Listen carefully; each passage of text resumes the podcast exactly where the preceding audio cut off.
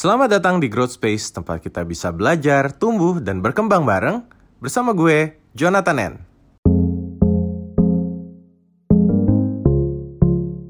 Soal S2, sebenarnya perlu nggak sih S2 gitu? Mungkin di sini juga ada teman-teman yang yang sudah S2 atau mau S2, silahkan gitu ya. Um, silahkan uh, sharing gitu. Jadi uh, lihat di bawah itu ada ada um, tombol buat uh, mengacungkan da, mengacungkan tangan silahkan gitu ya. Dan juga di sini gue juga akan mengundang beberapa orang buat jadi uh, pembicara. Dan kita sudah kedatangan salah satu bintang tamu kita. Um, gue mau ngajak ngobrol di sini ada yang namanya uh, Maria. Halo Maria, Maria, ayo naik jadi speaker udah di invite belum ya? Udah, udah. Halo. Halo, halo. Apa kabar Mar? Baik, baik. Sehat-sehat. Alhamdulillah sehat. nah, jadi um, buat teman-teman yang belum belum kenal Maria, Maria ini seorang apa ya produk produk manager ya kalau bisa dibilang ya. Betul, produk manager. Produk manager itu um, kira-kira yang uh, produknya apa Mar? Jadi kan banyak di ranah fintech nih ya. Mm-mm, betul. Jadi aku sekarang tuh lead product manager di Sendit. Sendit itu dia perusahaan uh, payment gateway dan transfer dana. Kalau produk yang aku pegang itu masuk ke cluster cross border fund transfer. Jadi remittance, forex dan juga escrow. Right, right. Dan kalau dibilang Maria juga dulu pernah um, S2 ya? Betul, dulu pernah S2. S2-nya itu di UK, itu di University College London. Kebetulan aku dapat S2-nya itu juga uh, dapat dari scholarship juga dari Shifting Scholarship dulu. Oke, bisa diceritain nggak um, kamu uh, kira-kira alasan dibalik pemilihan uh, kenapa sih mau S2 gitu ya? Dan kenapa kira-kira S2-nya kenapa di sini gitu? Kenapa di kampus ini gitu? Bisa ceritain hmm. sedikit nggak? Boleh, boleh. Jadi uh, dari dulu emang pas S1 itu mulai kepikiran untuk S2. Cuma sejujurnya sebelum kerja tuh belum kebayang mau S2-nya tuh uh, bidang apa gitu. Dulu tuh S1-nya tuh saya di planologi ITB. Nah, uh -huh. uh, pas awal kerja itu saya tuh masuk sebagai PNS. Jadi memang banyak berkaitan dengan project-project infrastructure dan kebetulan juga pegang di bagian pendanaannya juga pendanaan pembangunan uh, perumahan lah kalau jam kalau waktu dulu ya. Nah, dari situ tuh saya terinspirasi sebenarnya kan saya ilmunya uh, planologi dan uh -huh. enggak terlalu banyak menyentuh dari sisi bidang financing uh, project financing ya gitu. Nah, akhirnya setelah dipikir-pikir sebenarnya yang dibutuhkan kita tuh pada waktu itu ya kebutuhan kita tuh sebenarnya apa sih gitu kan. Um, kalau dari sisinya saya, saya lebih tertarik untuk ya udah deh karena saya nggak ngerti tentang finance dan kebetulan saya juga banyak pegang uh, ibaratnya project-project infrastructure dan terkait juga dengan fundingnya, saya carilah jurusan yang memang mengarah ke arah situ gitu. Nah kebetulan di London itu setelah saya ubek-ubek ya seluruh uh, universitas yang menurut saya bagus. Jadi pertama tuh saya cek dulu di, di, di apa di London itu yang bagus itu yang mana sih gitu kan universitasnya. Uh, Sebenarnya nggak nggak fokus ke London sih di UK di UK itu uh, di mana sih universitas-universitas uh, yang bagus. Nah di situ tuh ada Russell Group. Nah, di Russell Group itu lihat lagi kenapa sih kok universitas ini masuk ke dalam Russell Group. Kenapa Russell Group itu menjadi salah satu benchmark university bagus di UK gitu kan. Right. Terus uh, kenapa juga sih harus di UK? Kenapa kok nggak di US gitu kan?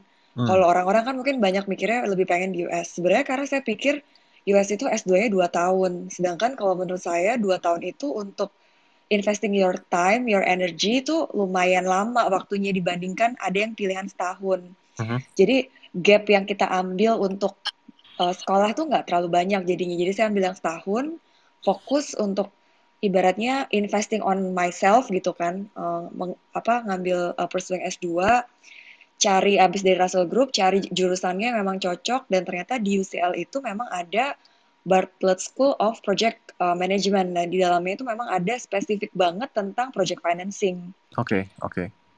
Itu. Jadi uh, akhirnya setelah go through all of those journey akhirnya memikirkan oh ya udah deh masuk di sini aja gitu. Oke. Okay.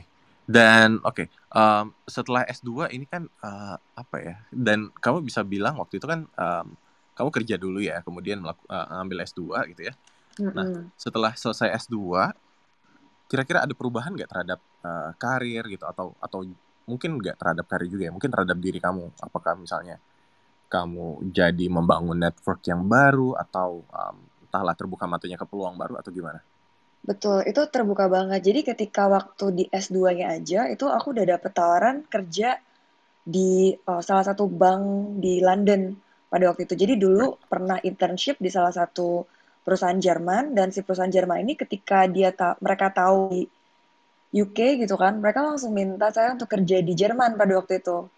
Cuma saya bilang saya nggak bisa karena saya scholarship di sini gitu kan. Akhirnya ya udah bisa nggak uh, kerja di London bahkan baru nyampe aja udah ada tawaran-tawaran seperti itu. Nah, terus ketika pulang, kalau dari sisi karir jelas berubah. Jadi waktu dulu kan saya memang uh, awalnya memang cita-cita saya dari kecil itu pengen jadi PNS kan. Cuma memang through time saya ngerasa bahwa uh, my journey di PNS itu tidak sesuai dengan yang saya ekspektasikan dan saya berpikir untuk memiliki jalan karir yang berbeda gitu. Nah, okay. dulu tuh nggak pernah kebayang sebenarnya sebelum S2 tuh belum pernah kebayang kayak kerjaan tuh ada apa aja sih sebenarnya bidangnya bener-bener nggak ngerti. Yang tahu tuh cuma bank dan pemerintah gitu. Di ya. luar sama BUMN lah satu lagi ya. Di luar itu tuh nggak pernah kebayang gitu kan. Nah di S2 itu kita ketemu banyak orang baru sebenarnya gitu kan. Baru ngerti tuh ada yang namanya Big Four Consultant. Jujur aja dulu nggak ngerti sama sekali. Right. apa sih itu Deloitte? Apa sih itu PwC misalnya gitu nggak ngerti. Terus akhirnya mulai terbuka di situ. Terus um, network kalau dari sisi scholarship itu kebuka banget. Makanya uh, salah satu uh, apa ya maksudnya keberuntungannya adalah karena waktu itu sempat cari-cari uh, foundation buat beasiswanya juga. Dan ternyata um, itu salah satu yang paling aktif lah gitu kalau menurut saya ya. Uh, secara komunikasi aktif uh, diskusinya aktif. Sampai sekarang pun networknya jadi lebih terbuka lagi. Dan juga network dari sekolah S2-nya itu jadi UCL itu dia kita punya kayak semacam komunitinya lagi lah gitu jadi kalau misalnya memang kita mau diskusi sesuatu, mau ada acara apa segala macam itu bisa melalui si komunitas itu juga gitu. Right. Oke, okay. oke. Okay. Oke, okay, nice. Thank you banget Mar buat sharingnya. Um, gue akan ke uh, speaker berikutnya ya. Um, selamat datang juga buat teman-teman yang baru datang. Um, gue riset dulu uh, uh, roomnya. Jadi kali ini kita akan bahas tentang S2. Sebenarnya perlu nggak sih? Kalau banyak yang bilang kan S1, oh kita perlu S1 karena itu juga memperbesar peluang kita untuk mendapatkan pekerjaan terutama. Um, tapi kalau S2 apakah kita perlu melanjutkan kuliah sampai S2? Apakah itu berpengaruh ke karir dan juga penghasilan kita? Nah, di sini akan kita gali-gali. Buat teman-teman yang mau sharing juga silahkan nanti uh, angkat tangannya biar kita angkat jadi speaker buat sharing di sini. Santai aja gitu. Nah, sekarang kita ke Christopher. Halo Chris. Hai Bang. Um, jadi Chris, uh, lo juga S2 ya kemarin ya, dan S2-nya cukup unik gitu kan. Um, lo ngambil soal uh, apa cyber security bukan ya kalau nggak salah ya? Iya cyber security and management. Oke, kenapa lo ngambil cyber security? Uh, kalau boleh sebelumnya um, lo S1-nya apa atau kerjanya apa sehingga ada nggak pertimbangan kenapa lo mengambil S2 cyber security itu? Iya. Jadi uh, pertama gue ambil S1-nya di President University ya. Jadi gue mhm. ambil computer science waktu itu IT. Uh-huh. Uh, dan kemudian setelah lulus, uh, gue kerja di consulting company, di IT consulting ya. Nah, uh, gue jadi technical consultant pada saat itu. Uh, di perusahaan pertama gue, gue kerja sekitar tiga tahun tujuh bulan sebelum akhir gue pindah ke uh, perusahaan hardware HP. Nah, dari software gue pindah ke hardware. Nah, sebenarnya begitu gue lulus S1, gue itu sebenarnya udah ngincar pengen uh, lanjut S2 ngambil uh, cybercrime lah ceritanya kan keren gitu ya soalnya kayak uh, bisa solve uh, kasus dan lain-lain tapi dari sisi uh, teknologinya. Yeah. Nah cuman waktu itu belum tahu nih sama sekali uh, bisa ngambil di mana yang punya jurusan cybercrime dan kemudian uh, bisa sesuai di mana begitu. Jujur kalau misalnya uh, self funding kayaknya nggak sanggup deh kalau misalnya mau uh, sekolahnya sampai ke UK atau ke US begitu. Nah, cuman waktu itu kebetulan uh, kayak universe berbicara ya. Jadi waktu itu gue mhm. masih ngekos dan pas lagi uh, ada koran, jadi tante kosan tuh selalu kayak ada langganan koran Kompas gitu. Nah, pas suatu hari itu entah kenapa gue pengen ambil koran yang kemarin. Gitu gue buka, ternyata kampus yang gue ambil S2-nya, uh, University of Warwick itu dia pasang satu halaman besar di Kompas promosiin soal uh, fakultasnya dia.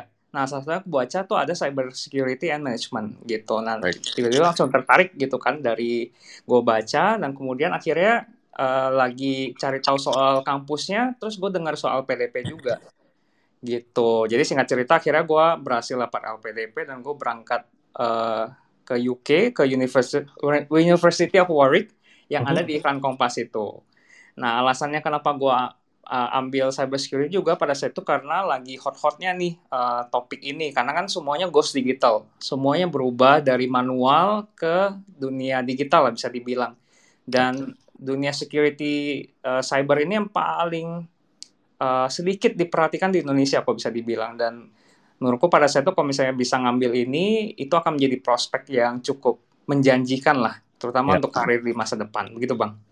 Right, ya Iya itu gue setuju sih untuk prospek karir di masa depan dan mungkin um, kita perlu lihat ya masa depan terhadap uh, perlindungan data pribadi di Indonesia gitu ya. Karena kan kayaknya iya, iya, iya. lagi hot um, ya. Betul betul yang sempat buka lapak, Tokped bobol gitu ya. Kemudian yeah. Pemerintah juga lah gitu kan dan juga yeah. kemarin itu kayak dari BRI Live kalau nggak salah itu kan data-data nasabahnya sempat bobol juga ya. Yes. Ya semoga um, dengan adanya kehadiran lo di sini bisa membantu juga meningkatkan cyber security. Uh, ya, gitu. Gue okay. boleh kasih pandangan sedikit nggak, bang, soal isu ini mending uh, pas lagi kebutuhan kita bahas begitu. Jadi, oke, okay, oke, okay, boleh. Uh, jadi kalau bisa dilihat kayak term of conditionnya bahkan peduli lindungi saja mereka menstate di sana bahwa mereka tidak bertanggung jawab jika terjadi kebocoran data secara langsung yang mereka state di sana. Jadi kalau sampai terjadi kebocoran data kita pun si peduli lindungi ini akan terbebas dari tuntutan hukum karena mereka sudah state di dalam term and condition oh. mereka. Dan kita sudah setuju sebelum memakai aplikasi itu. Itu quote on quote agak agak brengsek sih gitu. Iya brengsek Cuma, gitu. gue baru tau juga sih. Gue kayaknya harus baca syarat dan Iya iya iya. Dan aku ya. sering ngulik kan di pas kuliah gitu. Jadi udah jadi kebiasaan. Jadi pas lagi heboh begini aku coba baca dan emang kurang asem banget sih begitu. Hmm, nah ini right. akhirnya terbawa ke semua hal bang begitu. Jadi kalau misalnya mau dibandingkan dengan apa yang terjadi di UK waktu itu uh, adalah salah satu kayak supermarket chain yang terbesar di UK. Mm-hmm. Uh, namanya Tesco. Jadi saking besarnya uh, bisnisnya dia, dia udah punya bank, punya perusahaan telco dan sebagainya. Right. Nah, kemudian pas gue lagi kuliah di sana, ternyata mereka uh, telkonya itu, eh bukan banknya mereka, Tesco Bank, itu mengalami kebocoran data dan dendanya itu nggak main-main, benar-benar besar sekali dan lebih besar dibanding kalau mereka invest uh, investment mereka di dalam cyber security begitu. Jadi uh, pemerintah mereka mensupport bank. Jadi kalau sampai terjadi kebocoran data, perusahaan yang bertanggung jawab uh, akan kebocoran tersebut akan didenda luar biasa besar. Jadi akhirnya semua perusahaan berlomba-lomba untuk uh, menginvestasikan sebagian budget mereka untuk cyber security. Nah, bandingin sama di Indonesia, tidak ada hukum yang mengatur itu, termasuk dari konsekuensi dari pemerintah. Jadi kalau mhm. misalnya, let's say kemarin ada kebocoran datanya si Denny Siregar dari Telkomsel, begitu. Dan itu nggak ada konsekuensi dari pemerintah terhadap Telkomsel gitu. Sampai akhirnya Denny Siregarnya harus menuntut kayak 1-2M ke Telkomselnya, harus sewa pengacara sendiri dan sebagainya. Yeah, dan yeah, akhirnya yeah. Uh, semua termasuk yang e-hack kemarin dan semua perusahaan ketika terjadi kebocoran ngapain gue invest mahal-mahal karena emang nggak murah sih bang untuk investasi cyber security. Jadi karena tidak ada konsekuensi besar dari pemerintah mereka berpikir ngapain gue keluarin duit kalau udah kejadian nanti baru gue handle. Iya, gitu. ngapain ya biar apa tinggal minta maaf doang gitu ya. Iya iya dan itu sangat-sangat uh, tragis sih sebenarnya dari sejujurnya dari praktisi cyber security aku mau melihat ya, ya, realita di Indonesia gitu sih bang. Oke okay, oke, okay. thanks Chris buat sharingnya. Kita beralih dulu ya ke yang lain. Ya. Thanks Chris. Um, ini juga sebelum gua ke Jill dan Gani, ini mungkin ada satu orang Albert. Halo Albert. Albert, apakah Albert ada di situ? Ya. Halo ya. Albert mau nanya, mau sharing atau gimana, Albert? Mungkin sharing aja kali ya tentang topik yang ini ya perlu S2 atau enggak. Boleh boleh. Uh, suaranya bisa lebih keras sedikit, Bert? agak tidak kedengaran. Halo? Ya, halo, halo. Udah keras belum ya? Uh, boleh keras lagi dikit. Uh, mungkin bisa di titik tiga yang di kanan atas, audio quality-nya bisa dijadi high kali. Nah, itu dia. Uh, uh, jadi bisa uh, agak keras. Halo, tes. Nah, nice, better, better. Nice. Okay. Silahkan, Bert. Oke, mungkin ini sekedar sharing aja ya, berdasarkan pengalaman pribadi dan kawan-kawan juga. Kalau kenapa S2 perlu atau enggak, mungkin ini balik lagi ya case by case. Karena jujur, kalau misalkan kita dari S1-nya udah bisa S1 di, di luar negeri, mungkin S1-nya itu di luar negeri yang di tempat yang terkenal ya kayak di USA atau di kampus-kampus yang dia top 100 atau misalkan kampus yang di negara yang memang maju. Kalau S1 udah di negara maju, saya rasa sih udah nggak cukup, udah cukup, nggak perlu S2 lagi. Karena tujuannya kalau misalkan kita mau kerja di Indonesia, S1 di luar negeri di negara maju itu udah cukup ketika kita pulang ke Indonesia udah punya daya beli eh kok daya beli daya jual nilai kita udah tinggi nilai jual kita kalau misalkan kita S1 di kampus di dalam negeri, kalau misalkan kita bukan kampus yang apa ya namanya ya kampus bukan negeri, ya bukan top 5 gitu, ya mungkin kalau misalkan kita mau naik CV kita untuk kerja di company, bisa consider untuk S2. Cuman kita nggak boleh langsung, kalau menurut saya ya, kalau kita memang tujuan mau kerja di corporate company, lebih baik kita setelah S1 kita kerja dulu punya pengalaman 2 tahun, 3 tahun baru kita ambil S2. Right. Kalau misalkan kita ambil S1 dulu terus kita langsung ambil S2 ketika kita apply ke company kita masih tetap akan dianggap sebagai fresh grade. Biarpun Betul, kita karena belum ada pengalaman ya. Yes, biarpun kita menyandang sertifikat ijazah S2, tapi kita belum punya pengalaman kerja, mungkin kita cuma punya pengalaman magang, tapi magang kan paling tiga bulan enam bulan dan dia juga belum meng, apa ya belum sampai dalam mengenal sistem atau pekerjaan sesungguhnya ya. jadi mereka akan dianggap sebagai sebagai anak ya anak fresh grade gitu ya hmm. beda kalau misalkan kita S1 di luar negeri di USA terus kita masuk ke dalam yang big four atau company yang besar wah itu dari pengalaman teman saya itu bisa gajinya lebih tinggi daripada orang udah lima tahun kerja di situ. yeah, yeah. Right. Uh, because they have their own bargain, hmm. they have their own value dari company melihat mata mereka melihat dari mata company kayak gitu gitu ya. Nah kalau misalkan kalian mau men kalau kita mau meningkatkan karir kita, kita bisa ya ke, tadi pengalaman dulu setelah S1 baru S2. Kalau yeah. misalkan kita lanjut S2 I don't think itu akan berpengaruh untuk kita di corporate. Ya. Gitu. Kalau right. misalkan kita S1 dan S2 di luar negeri, nah itu kayaknya mau apply di mana pun bisa lah dipanggil. Yep. Mau apply di startup, mau apply di company besar, itu kemungkinan besar akan dipanggil, chance-nya akan lebih besar, cuma tergantung balik lagi ke nego gaji. Kalau misalkan kita mau nego gaji di Big Four, ya kita punya value yang lebih tinggi. Kita punya bargain power yang lebih tinggi. Tapi kalau misalkan company yang masih baru atau misalkan company yang udah punya standar, standar gaji yang cukup saklek, nah itu mungkin lebih susah lagi untuk nego gaji. And anyway, ketika kalau kita punya S1 di luar negeri, itu kita akan punya nilai lebih dan uh, kalau saya lihat ya, itu lebih kayak uh, chance untuk dilihat menjadi shining star itu lebih tinggi. Tapi hmm. balik, tapi balik lagi tanggung jawab. Kalau misalkan hmm. nggak hmm. bisa apa-apa, ternyata cuma menyandang ijazah doang, tapi nggak bisa apa-apa, ya pasti atasan juga akan males. Betul, balik betul, ke tujuan masing-masing. Kalau misalkan mau jadi guru, kalau mau jadi guru, mau jadi dosen, yes, boleh S1, S2 langsung. Karena nanti akan bisa jadi apply sebagai dosen.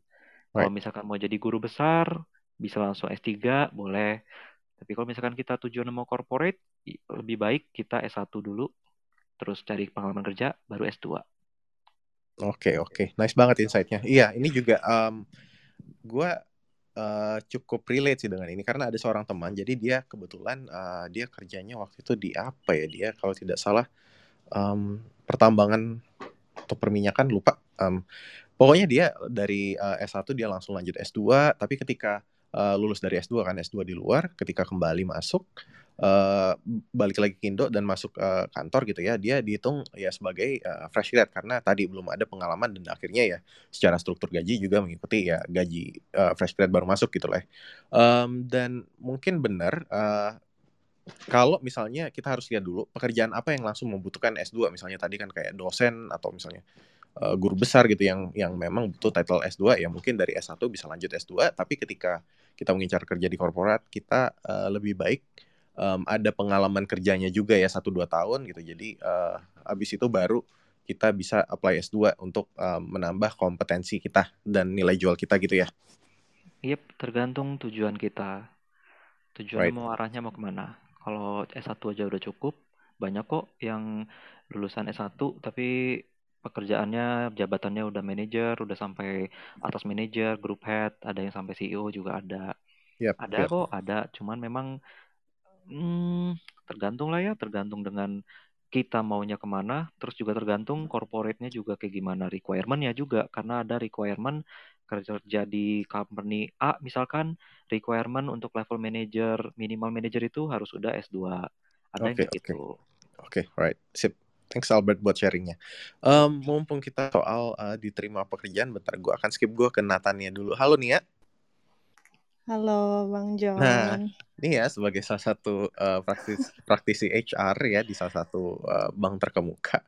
Nih, kalau misalnya um, lo menerima uh, pekerjaan nih ya, uh, sorry menerima um, apa pelamar kerja gitu ya. Apakah pertama uh, gelar S2 itu berpengaruh nggak sih ke pekerjaan dan mungkin nanti apakah ada pengaruh juga ke uh, besaran gaji yang dia terima? Gimana nih? Hmm, Oke, ini dijawab berdasarkan experience ya. Ya.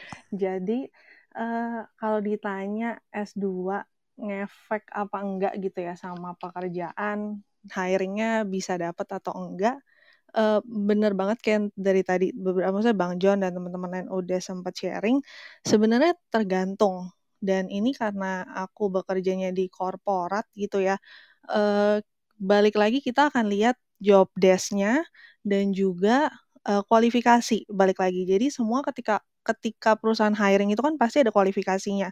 Misalnya kayak S1 maksimal berapa tahun, S2 maksimal berapa tahun, misalnya kayak gitu ya. Jadi balik lagi lihat dari apakah yang kita pengen hiring sesuai apa enggak gitu. Misalnya kita lagi butuhnya marketing gitu ya, tapi anak eh, tapi orang yang pengen apply misalnya S1 sama S2-nya bukan di bidang marketing gitu.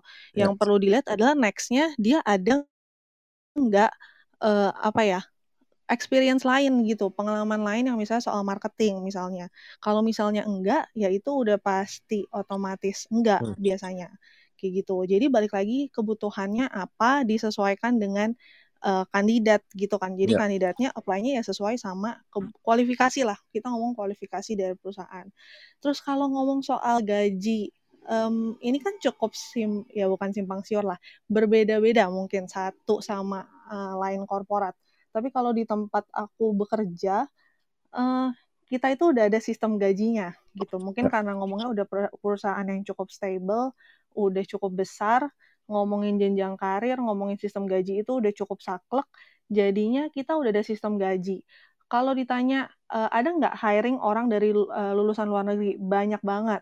Kalau ngomongin manajemen trainee, wah itu udah kayak tumpah ruah banyak banget anak lulusan luar negeri join ke MT di perusahaanku gitu.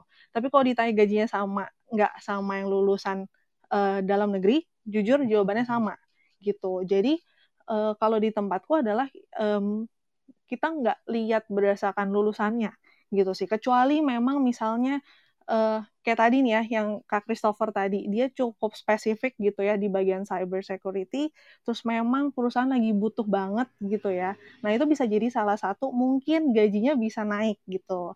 Jadi jadi em, kalau misalnya di, di tempat aku bekerja sih cukup saklek ya kalau misalnya soal gaji nggak terlalu yang membedakan banget ada yang oh lulusan luar negeri range-nya dari segini sampai segini kalau yang di dalam negeri lebih rendah gitu. Kalau di kantorku sih nggak kayak gitu gitu. Jadi kita benar-benar sama-sama oke S1 bachelor degree eh, gajinya di range berapa sampai berapa S2 di bachelor di eh, master degree berarti range-nya dari berapa sampai berapa. Lebih ke kayak gitu sih. Oke, dan kalau misalnya nih, em, kalau misalnya pelamar kerja gitu ya, taruhlah buka lowongan di bidang marketing, terus ada pelamar kerja, em, ada dua orang, yang pertama dia lulusan S1 marketing, yang kedua dia lulusan S2 marketing gitu. Em, apakah ini berarti pemilihannya nanti bisa lebih condong ke yang S2 marketing? Um, kalau based on orangnya sama-sama baru kirim CV, sebenarnya yeah. dua-duanya akan tetap diproses. Okay. Cuman yang membedakan nanti ketika interview gitu. Ketika hmm. interview itu kan lebih kelihatan ya secara skill, secara mungkin dia handle customer tuh seperti apa gitu ya, handle uh, ya jadi gimana dia pendekatannya gitu. Kalau misalnya ditolak, misalnya responnya kayak gimana gitu. Jadi lebih ngegali di situ. Biasanya lebih banyak di interview sih.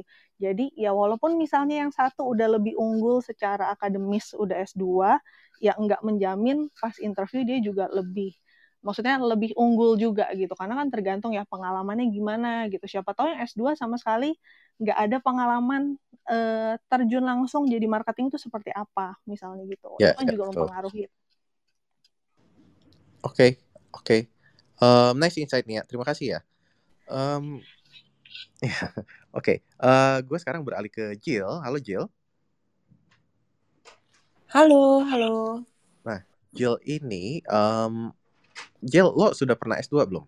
Gue belum pernah S2, tapi uh, sekitar du uh, tahun lalu atau dua tahun lalu itu gue sempat mempertimbangkan um, untuk S2. Jadi uh, lumayan relate sih sama topiknya. Ya, ya. Um, kenapa uh, apa yang membuat lo um, lo kan udah tadi ya udah mempertimbangkan tapi kemudian kenapa masih belum ambil atau um, tiba-tiba plannya berubah di tengah atau gimana lo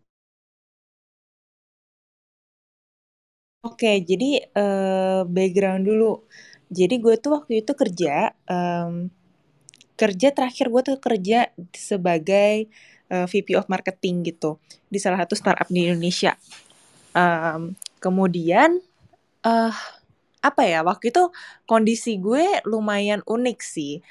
Jadi waktu itu gue mikir, uh, kayaknya karir gue gini-gini aja gitu padahal padahal sebenarnya ini bukan bukan bermaksud nyombong tapi benar-benar itu waktu itu gue mikir waktu itu oh oke okay, karir gue kayaknya bakalan kayak gini aja. Sedangkan uh, gue masih 20 lebih dan uh, gue mikir gimana ya nanti ke depannya gue harus gimana ke jenjang karirnya seperti apa? Gitu. Yeah.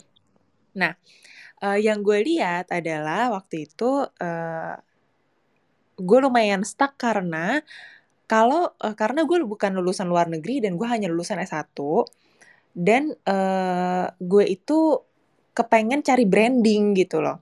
Jadi waktu itu gue lumayan mikir, oke kalau gue tuh kayaknya untuk apply ke yang lebih tinggi, uh-huh. ini tuh gue bakal bersaing sama anak-anak luar negeri yang bukan luar negeri doang ya. Luar negeri itu, uh, kalau luar negeri aja nggak masalah, tapi kayaknya kalau gue mau uh, karir gue di startup di tech uh, di tech companies gue akan bersaing dengan orang-orang dari Harvard, Stanford, dari uh, universitas uh, uh, terkemuka di dunia. Yeah. Dan uh, gue sendiri mikir sih, oke okay, kalau obviously kalau gue jadi HR ada satu lulusan lokal uh, dibandingkan dengan satu lulusan Harvard, ya of of course gue bakalan lebih cepat proses lulusan Harvard masuk ke company gue, ngerti gak sih? Yeah. Jadi tuh waktu itu logika gue kayak gitu, gue jadi mikir, gue kayaknya nih harus cari uh, pengalaman S2 gitu kan untuk branding. Uh-huh. At the same time, gue tuh sambil sambil mulai uh, apply, gue sambil mikir, oke, okay, um, gue juga sambil uh, bangun buat no filter nih. Jadi seiring berjalannya waktu, gue lumayan, uh, gue gue nyambi lah dua-duanya sambil nyari kerjaan lain. Jadi gue lumayan 2019 itu gue lumayan nyari pencarian jati diri, reinventing myself gitu ceritanya. Nah, uh, ketika uh, uh, terus 2020 hit, kemudian pandemi kan, pandemi okay. ada, dan gue belum launching tuh bisnis gue belum gue launching tapi menuju launching. Nah, menuju launching itu, gue itu masih nyari nih, apakah gue mau S2. Kalaupun gue mau S2, gimana caranya? Ke mana? Karena jujur nilai S1 gue nggak bagus-bagus banget. Gue itu mhm. baru menyadari pentingnya uh, uh, kayak belajar dengan giat gitu untuk uh, uh, segala sesuatunya itu ketika gue mulai masuk kerja dan uh, gue mulai mempertimbangkan S2, lalu kriteria-kriterianya salah satunya adalah untuk masuk top universities nilai S1 lo harus bagus. Jadi gue lumayan kayak, hmm, nilai S1 gue lumayan jelek nih ceritanya kan. Right.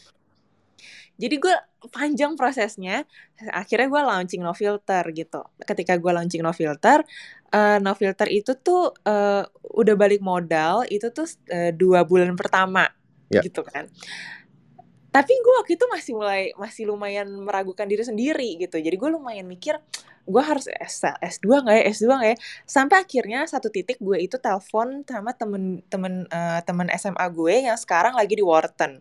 Dia mhm. ambil MBA di Wharton. Dia itu uh, apa ya? Dia itu memang pinter banget sih ini cewek ya. Kemudian gue ngobrol-ngobrol sama dia, gue nanya. Dan gue ceritain mengenai bisnis gue, dan dia juga ceritain mengenai pengalaman dia gitu kan kemudian uh, dia bilang sih gini uh, kan gue tanya eh mendingan gue S2 nggak ya gitu terus dia bilang if I were you gue nggak bakalan ambil S2 Jill terus gue nanya loh kenapa lu sendiri lagi di Wharton sekarang mhm. Terus dia bilang, e, iya gue di Wharton karena uh, gue ini sebelumnya di dia itu di EY New York sebelum dia tuh ambil uh, Wharton ya. Gue di EY New York. Tapi untuk gue tuh harus uh, ke jenjang yang lebih tinggi di EY, gue tuh harus S2 gitu. Right. Nah, karena gue itu tipe orang yang risk averse, jadi kalau uh, risk averse tuh kayak gini ya maksudnya. Uh, orangnya itu enggak enggak nggak suka mengambil resiko gitu. Sedangkan -huh. untuk memulai bisnis itu lo pasti harus uh, mengambil resiko. Nah dia bilang gue itu bukan orang yang uh, suka mengambil resiko. Jadi gue uh, kecenderungan gue adalah gue pasti akan jadi korporat gitu. Nah, uh untuk gue tuh bisa survive di korporat di New York, saingan-saingan gue adalah yang lulusan-lulusan top universities di New York, eh, di di right. Amerika. Maka itu gue harus ambil. Tapi kalau misalnya gue udah punya bisnis kayak lo, gue nggak bakalan ambil karena pertama satu uh, S2 di top uh, S2 itu uh, time consuming gitu ya.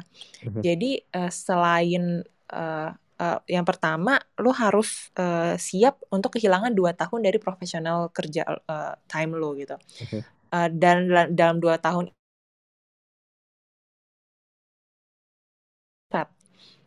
yeah. dan yang kedua kalau misalnya lo cuma mau ambil kalau menurut dia sih kalau misalnya dia itu pro uh, S2 itu adalah di top universities gitu uh, kalau misalnya universitasnya uh, kurang ya biasa-biasa aja nggak usah kalau menurut dia karena uh, ya yang dicari untuk dari S2 itu adalah branding.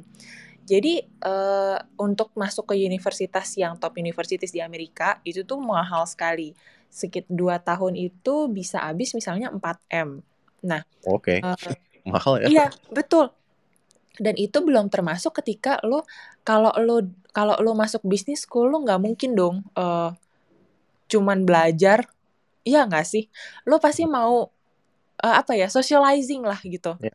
Nah socializing kalau di top business schools itu kan uh, satu socializingnya pasti koneksi lo bagus-bagus gitu loh. Oh ini anaknya uh, konglomerat dari Vietnam gitu ya misalnya ya. Yeah. Nah mereka tuh misalnya kayak eh kita party yuk apa segala macam. Nah itu termasuk lo socializing kan.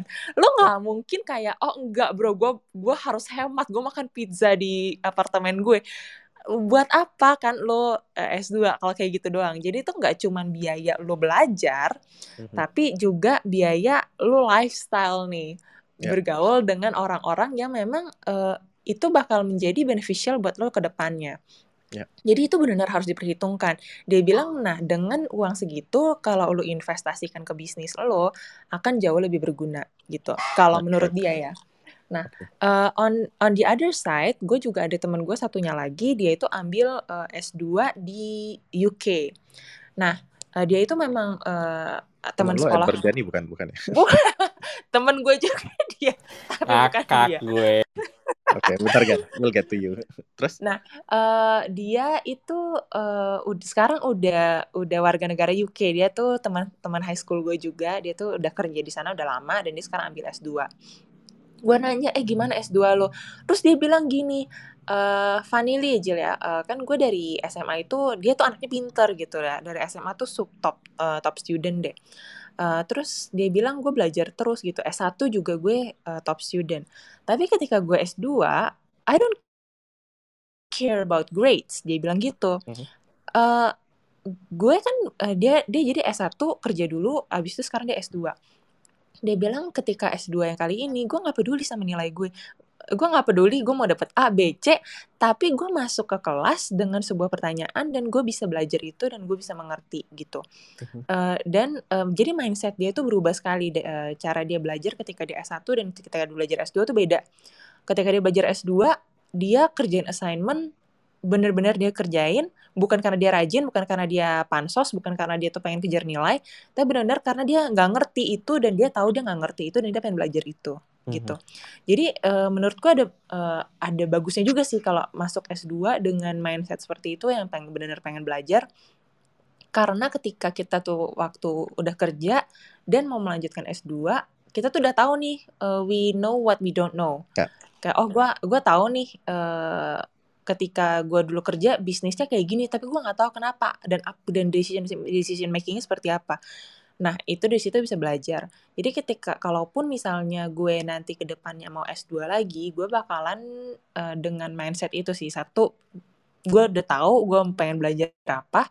Yang kedua adalah gue eh, pengen cari koneksi dan pengen cari experience aja gitu di luar negeri gitu Right, jadi um, tujuannya tadi ya, kalau misalnya uh, di ranah pekerjaan lo membutuhkan uh, apa persaingannya cukup tinggi, jadi mungkin juga ada baiknya lo uh, mem- memikirkan untuk ngambil S2 ya, buat nambah kompetensi dan nilai jual tadi ya. Betul. Antara S2 atau sebenarnya lo juga bisa ambil kayak CFA, CFA gitu loh, John.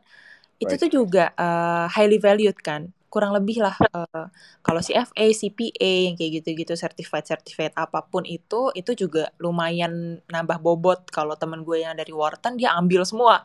Ah, CFA dia ambil, Wharton dia ambil gitu. Karena dia memang mau kerja di eh, EY New York sih. Right, right. Nice insight. Oke, thanks Yel.